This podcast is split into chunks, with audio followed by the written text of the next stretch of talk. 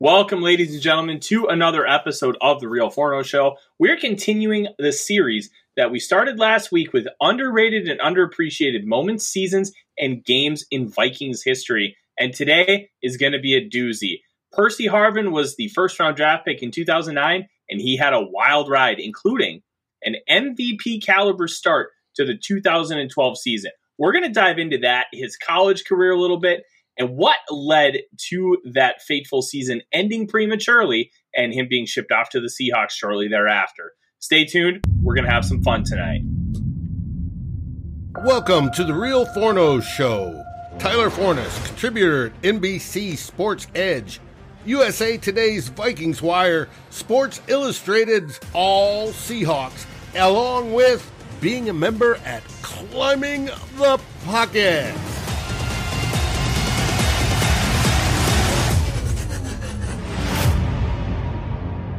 And we are live. Welcome, ladies and gentlemen, to another episode of The Real Forno Show. I am your host, Tyler Forness.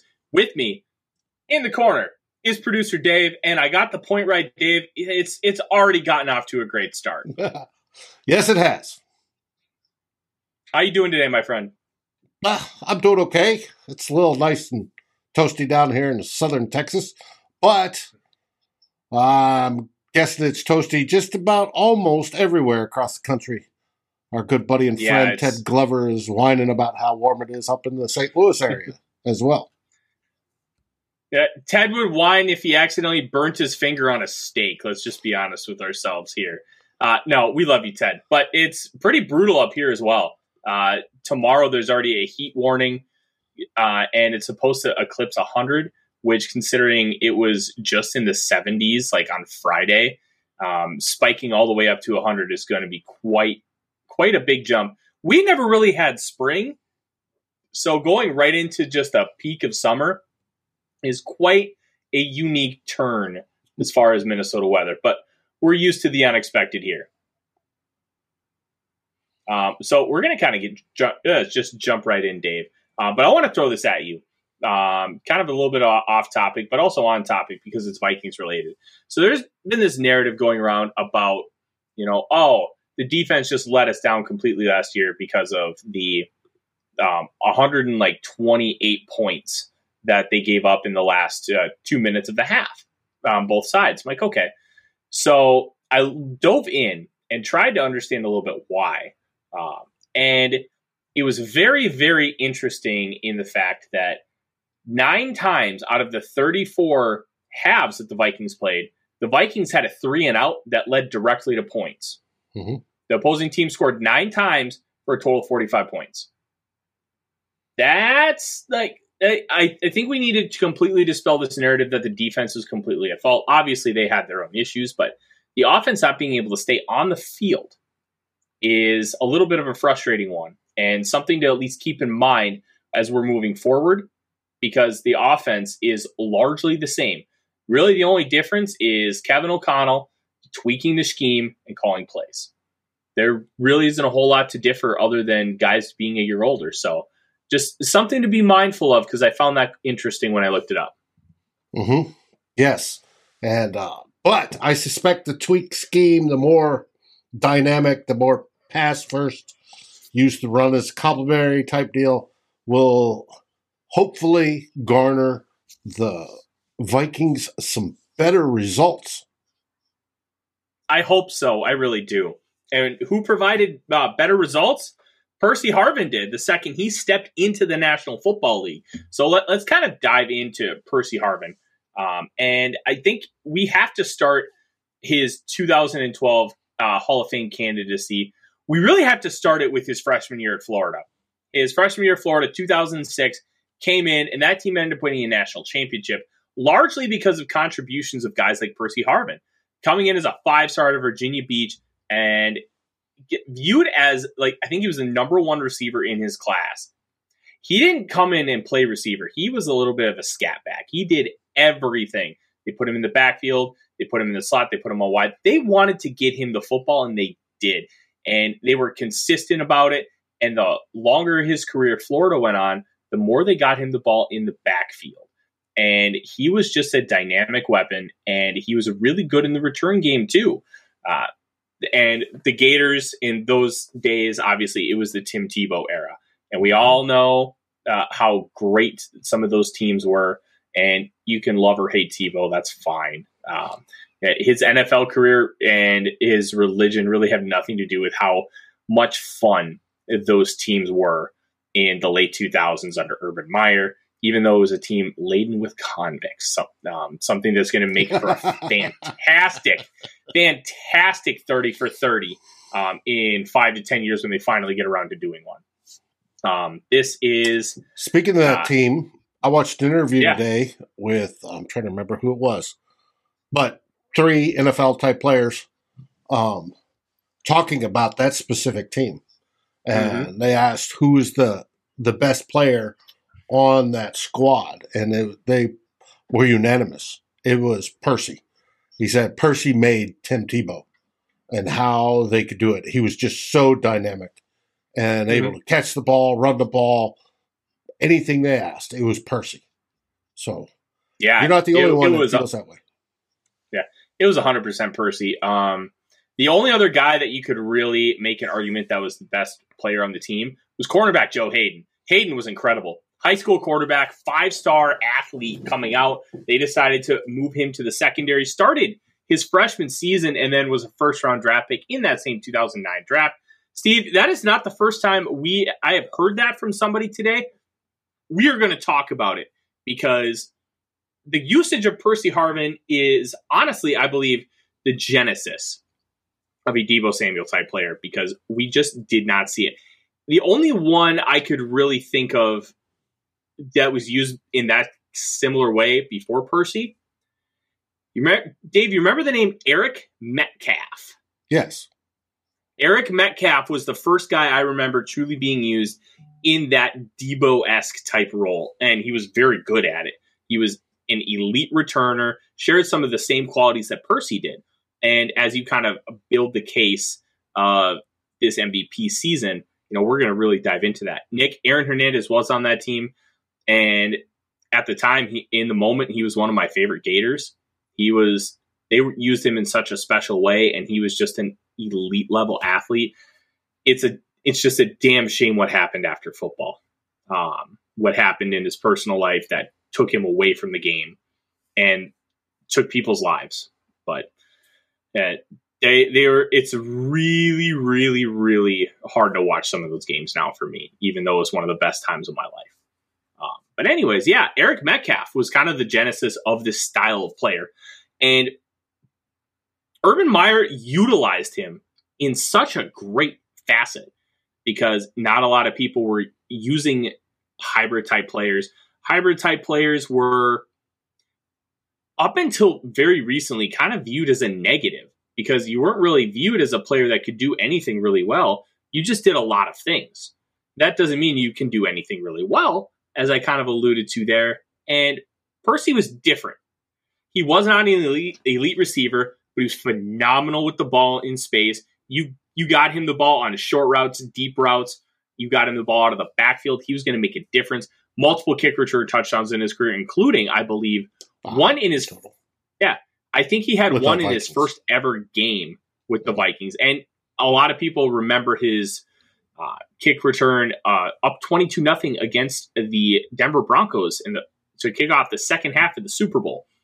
Um, Harvin was an electric player from start to finish, and what he was able to do was truly, truly impressive.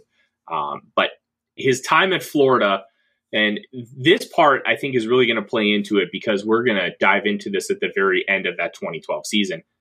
He had a lot of ankle injuries, and he had a really bad one that he suffered against Florida State in 2006 that kept him out of the 2006 game, SEC title game against Arkansas.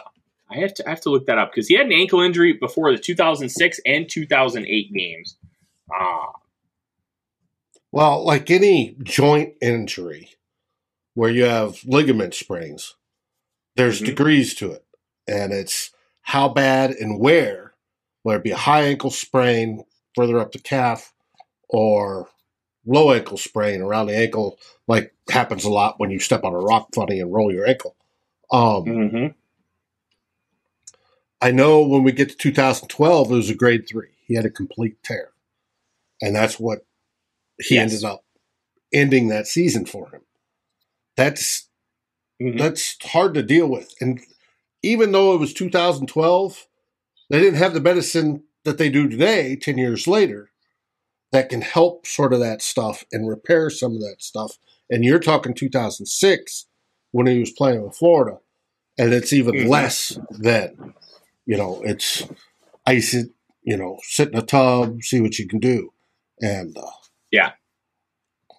So he did he, he played against Arkansas. He did not play against Alabama in the 08 SEC title game. I had I had my games mixed up because at Arkansas he torched them.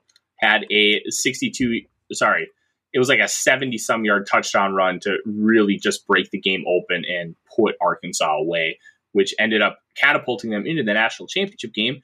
And he he was a big factor in the receiving game in the, that national championship game. Nine for 60. Had a rushing touchdown as well but Florida just absolutely torched them. And then the 2008 national championship game against Oklahoma, he was the star on offense. Um, nine rushes for under 22 yards and a touchdown, along with five for 49 through the air. And if you remember that game, there wasn't a lot of offense. It was Major Wright set the tone early with one of the gnarliest hits you'll ever see. That if you ever just need to get jacked up, like like you remember the segments jacked up, like that's a jacked up hit.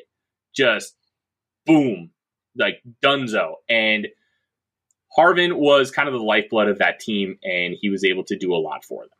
And I think the fact that he kept having ankle injuries throughout his college career is going to play into his pro career. Um, and his pro career kind of got off to an interesting start because there were a lot of questions about him and his marijuana usage coming out of college. And that plays into those migraines, Dave, because um, we know the health benefits that THC does currently have. Back then, it was more, hey, you just want to get high, buddy, like Cheech and Chong. Like it, it wasn't nearly as open and accepting as it is today. Uh, whether fair or foul, that's just what the culture was, and that needs to be taken into consideration here. Brad Childress and management flew to Virginia Beach to talk to Percy's grandma and get a sense for who the kid was. The reports came out the day before the draft, and they ended up taking him at 18th overall, and he made an immediate impact. Uh, one of his best plays was against the Green Bay Packers, where he made that acrobatic catch and just took it about 40 yards um, out from that catch for a touchdown. And Harvin was a difference maker from day one. They were able to get uh, have multiple good receivers with Bernard Berrian end up being that third guy. And as a third guy, that role is really well suited for him. And you had Sidney Rice with his breakout year with Brett Favre. You know, that team was really special. He was able to blossom. I believe he was the offensive rookie of the year. Fact check me on that. He was. hmm And, And- not only was he the offensive Roy, he also won some special team awards that year as well. hmm I believe uh, was he a Pro Bowler in his rookie year as a Uh, special teamer? Yes, he was. Uh, He was Yep. Pro Bowl. I don't know if it was as a special teamer, but he made the Pro Bowl. hmm And back then, people, even players, gave more of a crap about uh, the Pro Bowl. Um, And Harvin, being that he was a returner, still got to play offense because they allowed those guys to play their respective positions on offense too, which only helped him grow and get better faster. 2010 was obviously mostly a disaster from all fronts. Hard to really put any uh, blame or homage on Harvin. 2011, he had quietly requested a trade because he was very frustrated with the usage that he had. And he wasn't really used in any particular role. They were just kind of. 2011 was a bad year. Don, Donovan McNabb was the quarterback. Like Leslie Frazier just taken over, and he was not an offensive maven. And all of a sudden, it, you got a very frustrated star player, and Adrian Peterson's kind of getting the lion's share of the touches. And what ended up being kind of the genesis of him taking that next step is they benched Donovan McNabb. Deservedly so. Oh, deservedly so. Donovan McNabb uh, was like, like if you remember playing backyard football as a kid, and you had Jorge Garcia, who was just like a prim and proper. He was basically portrayed as a nerd, couldn't do anything on the field. Replacing him with Pablo Sanchez, and then all of a sudden, hey, we can do things again. Like Christian Ponder wasn't that good, but the just the difference in quality of play was evident even with the rookie Christian Ponder. Hey, but they now, also made Donovan McNabb had a good career, and he was a very oh, yeah. good quarterback for a long time. Mm-hmm. But by the you time he got to the Vikings and throwing the worm burners all the time, mm-hmm. you could argue he's a fringe Hall of Famer. Like he had that good of a career, four straight NFC Championship game appearances, one Super Bowl, and that Super Bowl they were incredibly competitive with the two-time champion New England Patriots, and the Patriots squeaked out a win and got them to go back to back. But if you have a healthy Terrell Owens in that game, he already put up like six for 138. A healthy Terrell Owens, uh, that's they probably end up getting that Super Bowl. And uh, Steve, um, which year? 2011? Because I they brought him back in 2010. I don't think they were trying to bring him back um, after that. Um, Dave, do you remember anything like that? No, I do not. This exactly. was a busy time in my life during these years. Oh, it was a busy time for me too. Um, I was figuring out how to be a working adult. Um, Joseph, welcome to the show. I am drinking a beer out of Chicago that I've been trying to find for months called Gummy Apocalypse, and it is a oh, Northeast oh, IPA. no, Dave, Dave, it's it's it's a it's a Northeast style IPA. It's eight point one percent. It's really good. It's not like gummy worms. It's okay. It's just a really good beer. Okay. And Joseph, I'm I mean, drinking I, bourbon.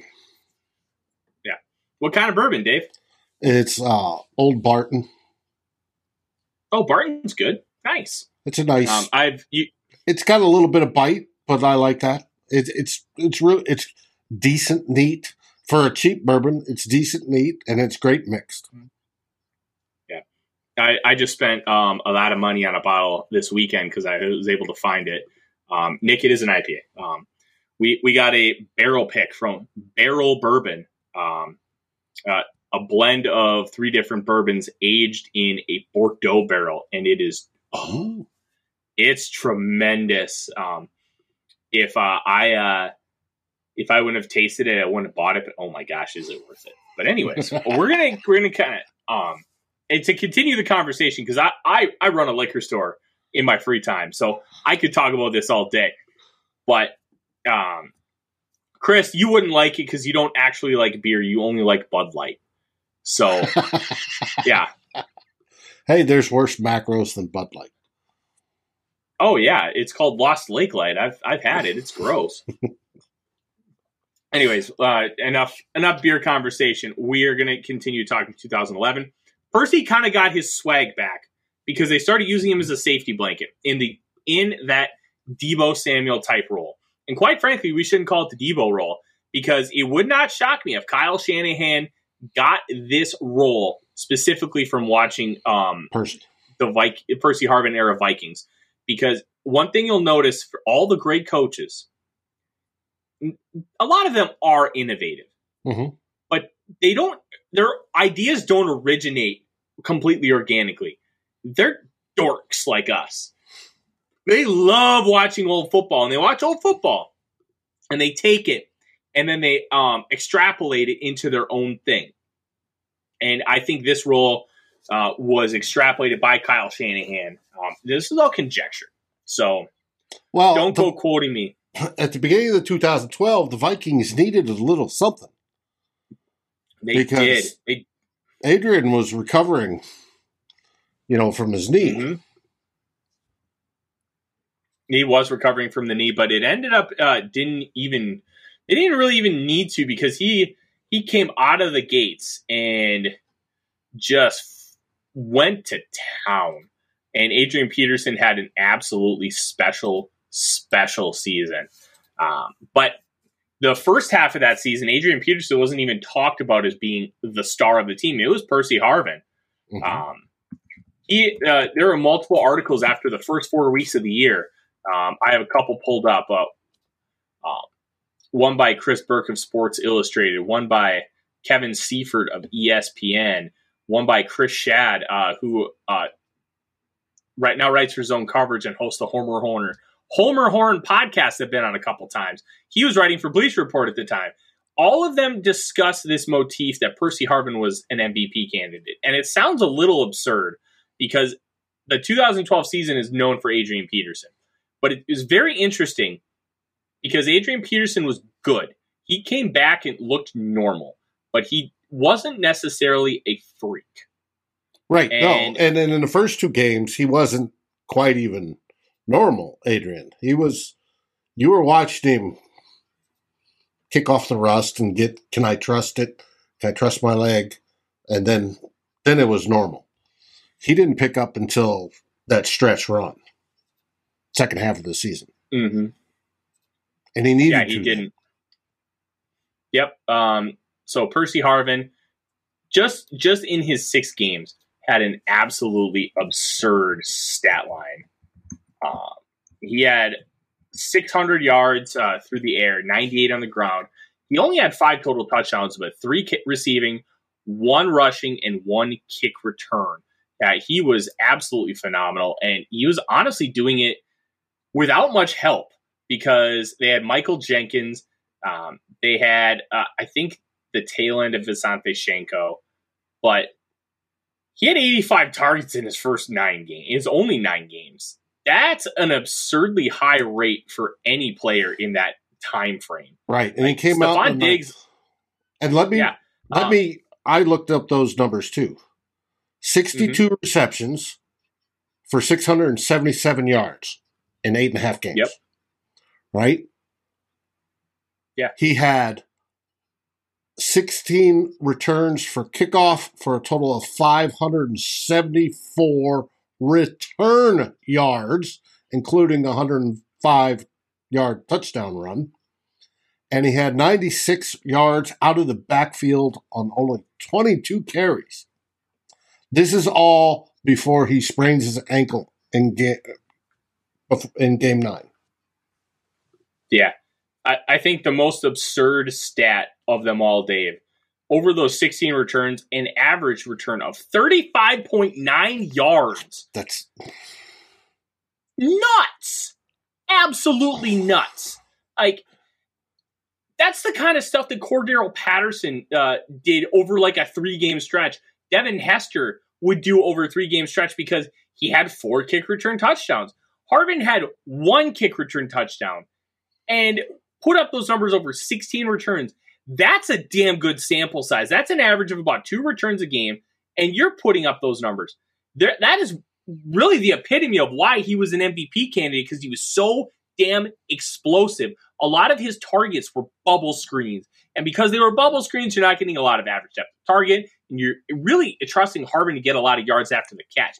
With Ponder's inefficiency to really push the ball down the field, and really make an impact as a passer. We really relied on Harvin to keep the pressure off of Adrian Peterson, and he did a great job of it by making the most out of nothing. And the biggest play of them all was, I believe it was week eight against the Tennessee Titans. It's the one that's been gifted to absolute death, Dave, where he gets the bubble screen and then he goes uh, with Chris Berman style, whoop!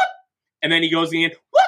And then he takes it in for a touchdown from like 15 yards out. Just a tremendous, tremendous play from a tremendous football player.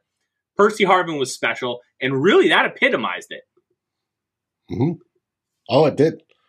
Absolutely. And if if you want to look, if the viewers want to look, go look up Percy Harvin on YouTube.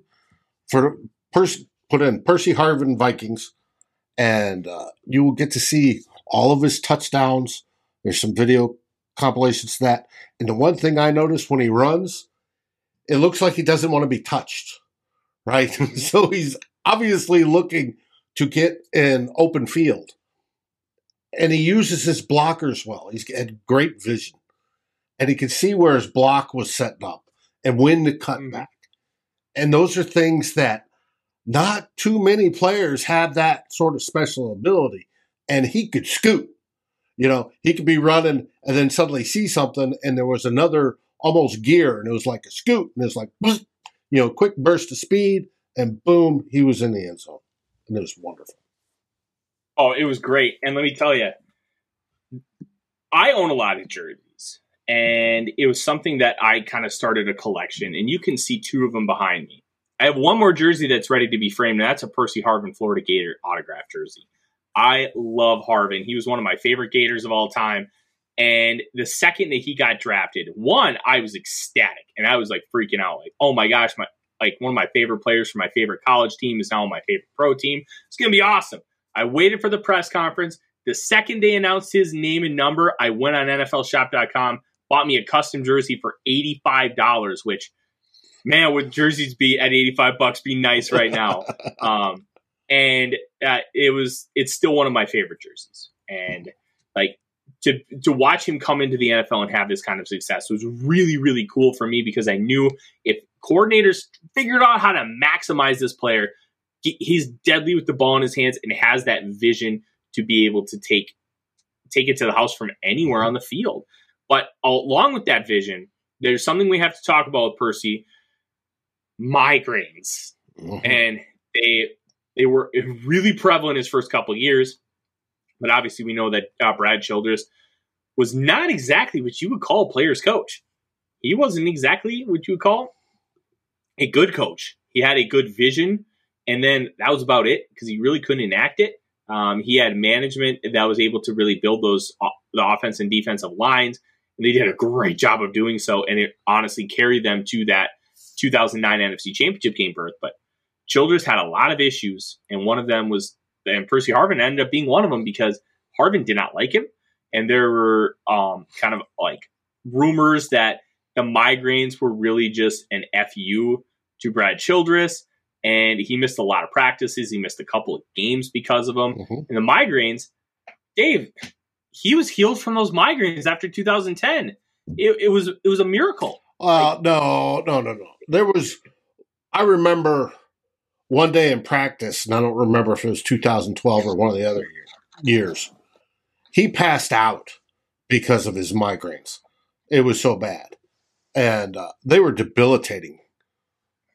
And he had it real bad. Now, I wish they had some of the drugs that they do now that help with migraines for those that have severe migraines. And I've known people that have had them. Um, and it can be miserable. Now, his approach to uh, Chili, I think, is dead on. There's a lot of players that didn't like him, uh, but he still had migraine issues when he went to Seattle. Afterwards, he did. I I, I remember the migraines really dying off the second that um, Childress was fired. Yeah, I remember them not really being an issue. See, I do, and it's and it's the other years after twelve. Uh, well, thirteen he only played the one game, then got traded, uh, or he got traded after that season, and then fourteen he was traded. But and then he, I want to say, he even had him up in Buffalo towards the end of his career. But I may be wrong, but that's that's what I remember. And it's it's one of those things. They've gotten better and better at treating them. And, it, and the key to a migraine is if you feel it coming on, treat it immediately. Mm-hmm. Knock it out because it'll it'll it'll mess you up. Yeah, um, Joseph, I I do need to uh, do, do need to correct you. Um, that kickoff return one was only 58 yards. It was not a touchdown. The only other game he played was the Super Bowl and that was where he got that return touchdown. So, um, yes, uh, those sea chickens, of which I am now writing for, so I I have to like them. I don't have to like them. I, that was one of the reasons why I applied was because I don't have any feelings towards the Seahawks. And all you got to do be as an observer nice. and report yeah. on what you see. Yeah, and I think it'll be a good learning opportunity for me in order to get better and then better serve you, Joseph, where I know you are having a drink, I believe, in Florida right now. So enjoy, my man, because they don't come around too often. Mm-hmm. Uh, who are we kidding? They come around every damn day, and it's a wonderful, wonderful thing because we live in America. Um, But let, let's get back on the topic of Percy Harvin because, as we mentioned earlier, I could talk about booze all day. Uh, so we had the migraines, and they lasted for longer than I remember. But that that sprained ankle, um, Mm-hmm. th- this is going to be that point of contention because he sprained it. Uh, I believe it was against the Tennessee Titans um, in that that game where I talked about how he had that fantastic, fantastic play to score a touchdown. Um, According to the record, he sprained it against Seattle in week nine.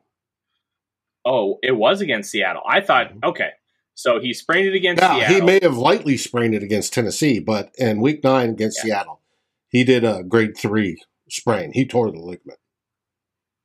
Okay, because I, I thought I remembered um, him sp- him spraining it early, and then in Seattle he tried to play, and then that's when stuff kind of hit the fan. Mhm. But either way, he does against Seattle. He and Leslie Frazier have a war of words on the sidelines.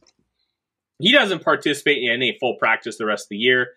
And in December, right before the Chicago game, they place him on injured reserve. Kind of weird 5th. that they place him on injured reserve after three weeks of not being on injured reserve. Now, remember, this was a different time. You didn't have an, uh, a, a spot on injured reserve where you could just take guys off. Like this was there. You might have had the eight week rule um, at this way at this time where you had to sit out eight weeks, then you can come back off. But not only that, the Vikings had a bye week built into here. Um, they played the Lions right after the Seahawks, and then they had a bye before they had Chicago and Green Bay. So they had a lot of time to really get this thing figured out. It came out about two weeks later that Harvin and Frazier had a war of words in the weight room, Mhm. and it was reported that he threw a weight at Leslie Frazier. And there wasn't necessarily a confirmation that this was the reason why he got put on injured reserve because of those outside factors. But I'll tell you, it probably didn't help his cause that he threw a weight in the weight room at his head coach. Uh, that's that's never a good thing.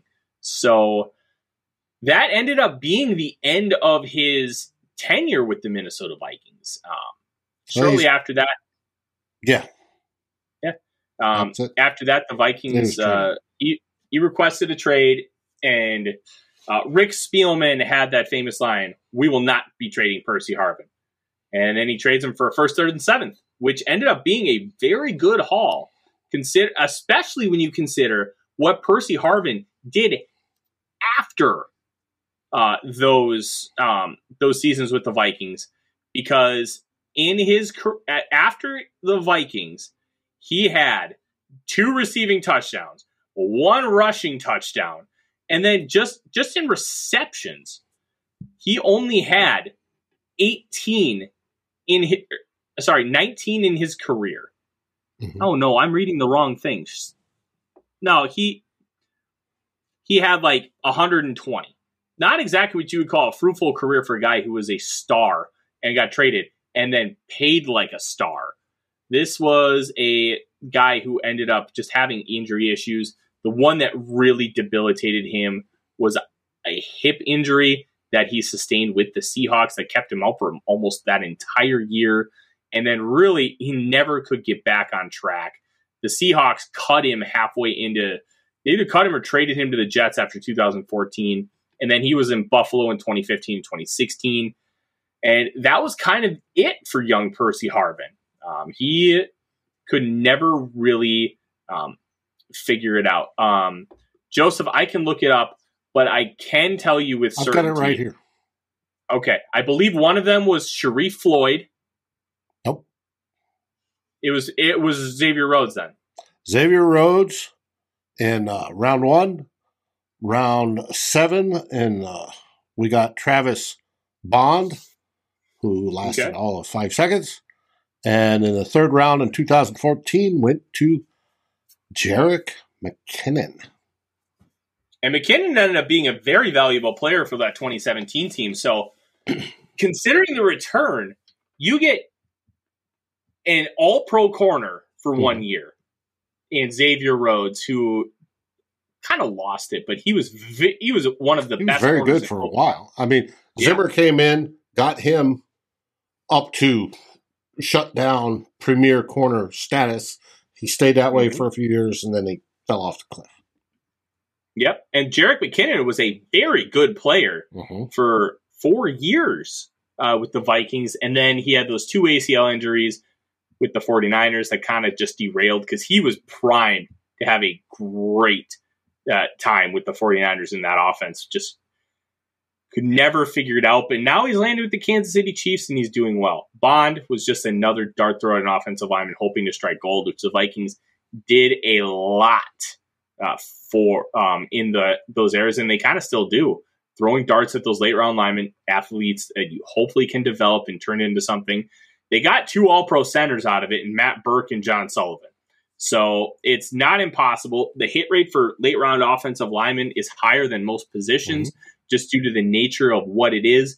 There are guys who can survive without being great athletes because they have great strength and technique, and vice versa. So you can find those gems. But we're kind of drifting a little off topic. And that whole process uh, through the end of 2012 into the trade itself was a very tumultuous one because the Vikings were just coming off a 10 and 6 season. They beat Green Bay to get into the playoffs. Then Christian Ponder gets hurt, and he he really never turns around to any kind of form. They bench him for Matt Cassel, and he never starts a game again. And then in 2014, they take Teddy Bridgewater. Mhm. So, but it, it real it was a really frustrating one because if Percy Harvin was able to heal up and and get fully healthy, that 2012 team, even with Joe Webb at quarterback, might have been able to give the Packers a run for their money because of what Percy Harvin was able to do with those short throws and getting those bubble screens and crossers and taking them into something. Um, a really, really tough um, end to his career. And Dave, as you kind of gaze upon his career as a Viking, kind of what are your big lasting impressions? Because I have a completely different scope from you. I have way more investment into the young man because of his time at the University of Florida, my favorite college. But his time was a very unique one because of all the off field stuff that surrounded it. And considering he was a considered a big pot smoker in college, and that was a big reason why he was falling in the draft. He didn't have any of those issues uh, with the Vikings or in the NFL. It was all in the building stuff. Right. I, I think Percy was dynamic. I think Percy was a character. I think Percy did not like some of the, whether it be Childress or Frazier, uh, some of the things that were coming out of that that style of coaching, especially the offensive scheme and how to utilize him. I think Percy had some diva in him. He very much wanted the ball, and Percy Percy was great. Brett Favre sings all sorts of praises over Percy, and they got along fantastic. It's, I think it's, I think it's who he was. He dealt with his own demons. Part of that being the migraines, part of that being weak ankles, if you want to talk about that way, and the propensity to get sprained ankles. But Percy was so dynamic, so fun to watch, because literally anytime he touched the ball, he could be gone and it, and it was and like I said, uh, sort of like Scoot. And he's not a small guy. Um, it's just it was a shame it ended the way it did, and I wish I put in the write up. You know, what if if Percy had stayed healthy, if Percy had stayed a Viking?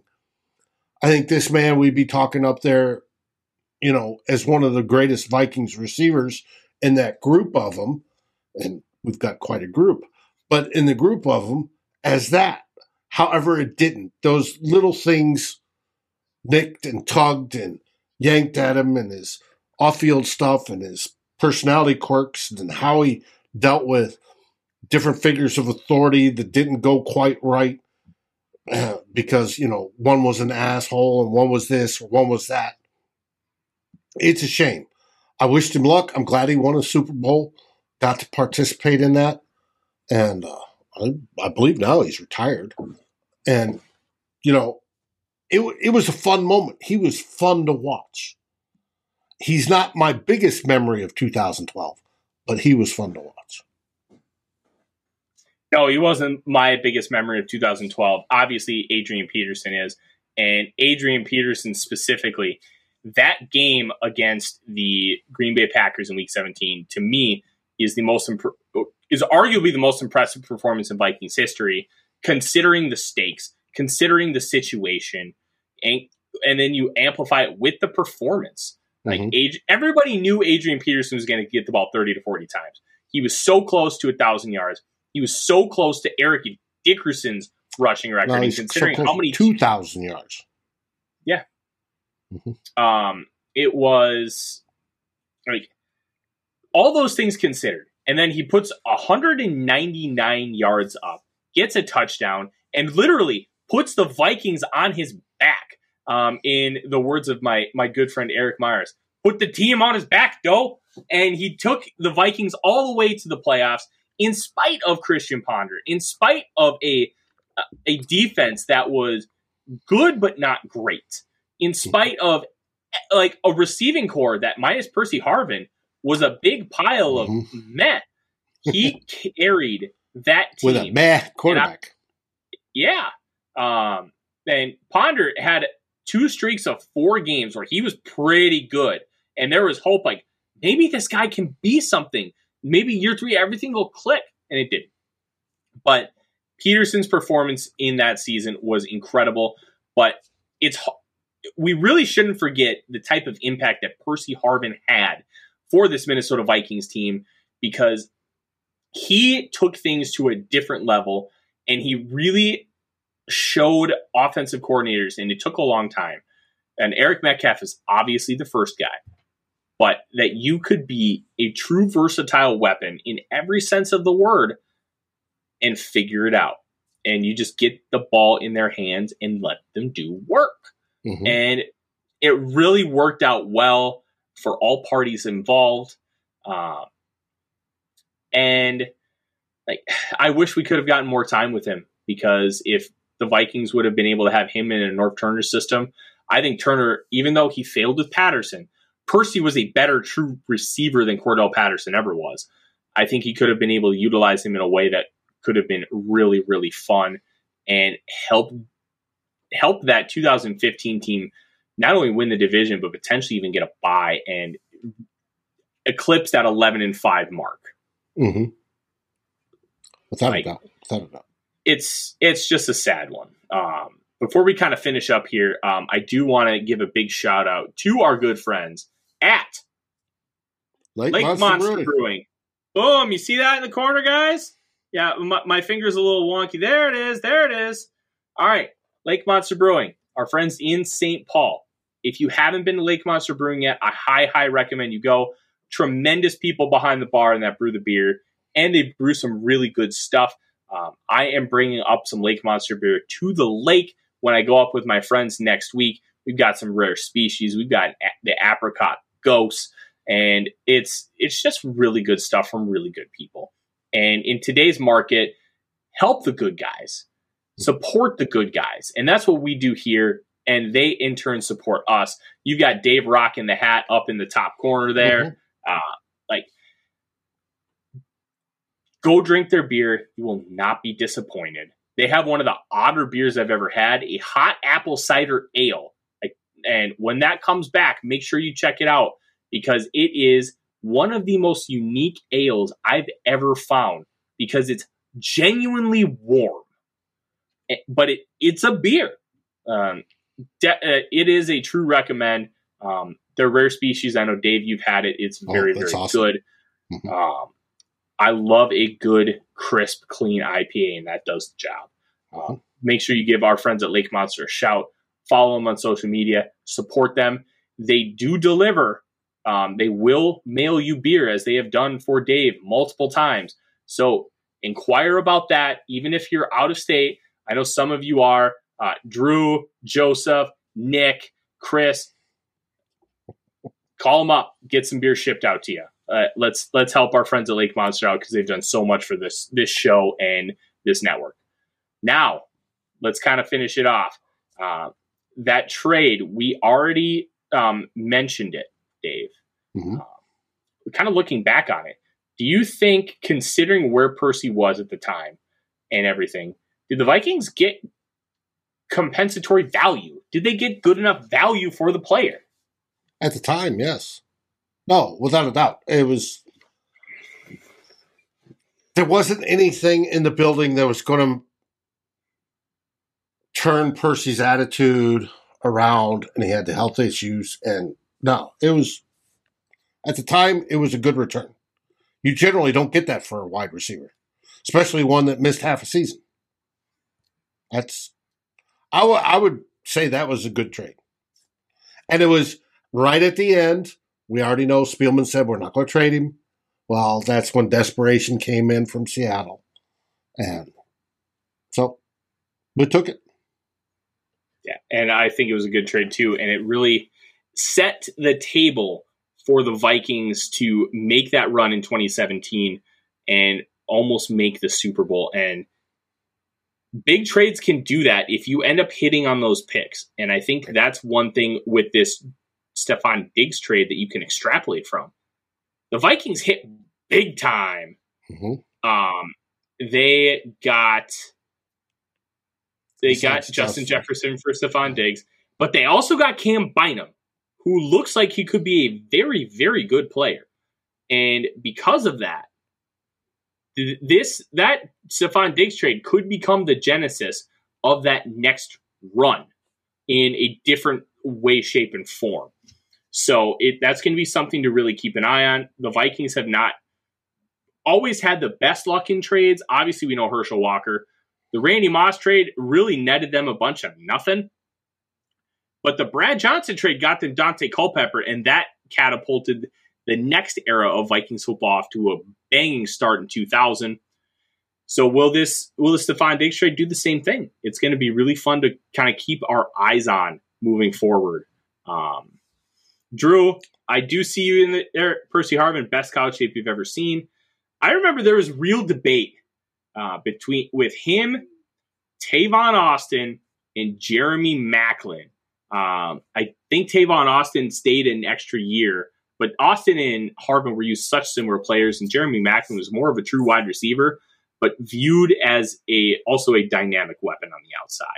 Um, there, that was a good era for smaller, space-eating wide receivers when it came to the ball in their hands, and there was it was a lot of fun to watch college football in those days. Let me tell you. It would have been nice to see Percy play in 2014 with Teddy. I think that would have been dynamic.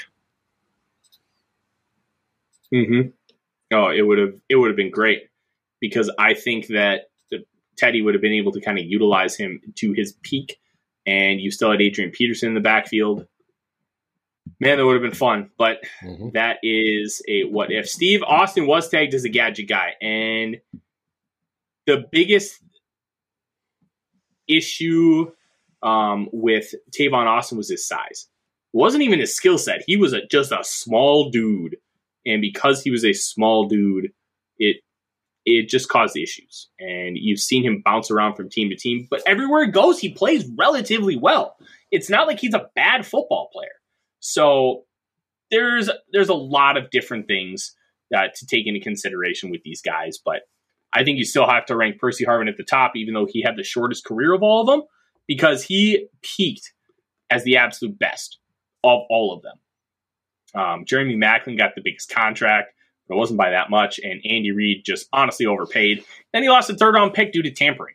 So, like, I think uh, if if we had to take them all, it'd be Percy. Um, Percy, I think in today's NFL would be even better because offenses are way more creative. The defenses have shifted to playing much more of like this year. We're going to see a lot of two high, and a guy like Percy get him like a like a five to ten yard in route and just let him do stuff. That's the kind of player that you're going to really see focused on in drafts because that guy can get open no matter what, and then he can do things after the catch because it's Mhm. not going to be as simple as just sending a guy deep anymore. You're still going to have that, and there's still going to be success with it. But teams are seeing the value. Analytics are telling us what the value is, and they're trying to take that away. Guys like Percy Harvin or are going to be considered more valuable. That's why you have have the conversations you do surrounding Deebo Samuel, because Samuel is a guy who can be played as a scat back, a running back, a true wide receiver in both an X and the um and in the slot. Like these guys are becoming inherently more valuable. No, not what? Chad Beebe, Purple Haze. Oh, Chad Beebe. Chad Beebe is now the Texans' problem. So we're good there. Um, oh, uh, Percy with JJ would have been incredible, Steve. And I could go on and on about Percy Harvin for days and how he could be used in today's game. But honestly, all you have to do is watch Deebo Samuel. And if you watch Deebo Samuel play football, Percy Harvin would be just as good. And especially with Kyle Shanahan. Mm-hmm. Like, I'm sorry. Like, Deebo's great. And there isn't one Deebo. There's Percy Harvin. Percy Harvin was the original Deebo. And you could argue that um, Eric Metcalf was the original Percy Harvin. So it, he was just a guy that came a little too early before his time. Peter Warrick's a guy that did the same as well. Just it's frustrating to see guys come in before the genesis of what they could have been. Like Dave, imagine John Elway in today's NFL. Would he be better than Patrick Mahomes? The answer is not immediately no. It's a fascinating conversation mm-hmm. because Elway had insane arm talent and the ability to just lift garbage up and take him to a Super Bowl. People my age forget how good he was in the 80s because he dragged lifeless Broncos teams to Super Bowls. Because when he got to um, those two Super Bowls in the late, like the mid late 90s, you're talking about Rod Smith. Like he is a first ballot Hall of Famer for anybody who was undrafted. You have Terrell Davis, who is a Hall of Famer you had an offensive line like the wide zone was brand new, and it was dominating teams. Mm-hmm. Um, you had Shannon Sharpe, Hall of Fame tight end. Ed McCaffrey was a very good receiver throughout the course of his 12 year career. And then you had a loaded defense. Bill Romanowski, Trevor Pryce. Neil Smith came over from Kansas City for those two years to win a ring. You had uh, Traylor, Darrien Gordon, my favorite, one of my favorite players of all time, Steve Atwater, finally got into the Hall of Fame at safety that team was those teams were loaded. And people think, oh, Elway played with these great teams. No, they finally were able to build those great teams around him at the end of his career because he dragged lifeless teams to the Super Bowl. Um, yeah, Steve, Elway would uh, spit nails. Um, Joseph, no, no, don't give me that hopium, man. I, I, swear, I don't need that right now. If Richardson pans out and he becomes a Viking, I will be absolutely insufferable on the show just a- Anthony Richardson propaganda day in and day out. So we don't need to go there yet because Anthony Richardson still needs to prove he's a he's a capable starter, even though the flashes are insane. Um, Dave, that's all I got, man. We this is a really fun show talking about one of my favorite players of all time in Percy Harvin and how his MVP season truly should not be forgotten because of how incredible it was, especially for the time. Mm-hmm. Yep. So, and it was it was it, he was fun to watch. Absolutely fun to watch. He really was. Um, so, what did you say on Mondays? Well, we we got a couple more things to get to first. Oh, okay. uh, what we got the rest of the week? Nothing.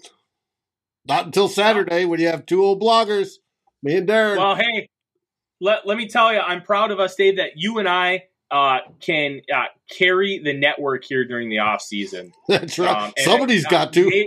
Ma- major shout out to Darren as well because I know he's doing a great job with you on Two Old Bloggers. Um, do you want to plug your show here real quick? Tell the people what you have planned for this weekend. Oh, we haven't we haven't figured it out. We just we started with one All thing. Right. We may go into uh, how it came out today. It was our good friend Will Ragatz wrote a piece on how Cameron Dantzler ranked top 10 as a corner and quite a few metrics last year. So we may be looking at the cornerbacks as one of our themes this year or this week. Okay. All right. Um, before we go, I'll say two things. One, I am taking recommendations for next week. I have a few ideas.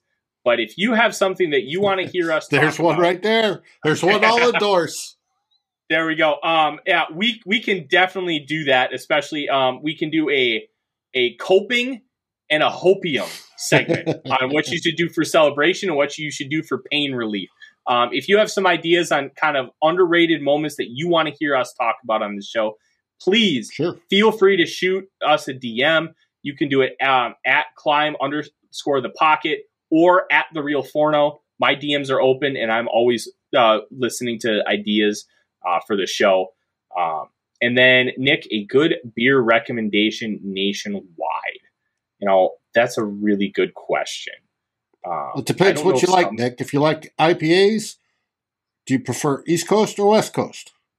He did say that he has been on an IPA kick at the beginning of the show.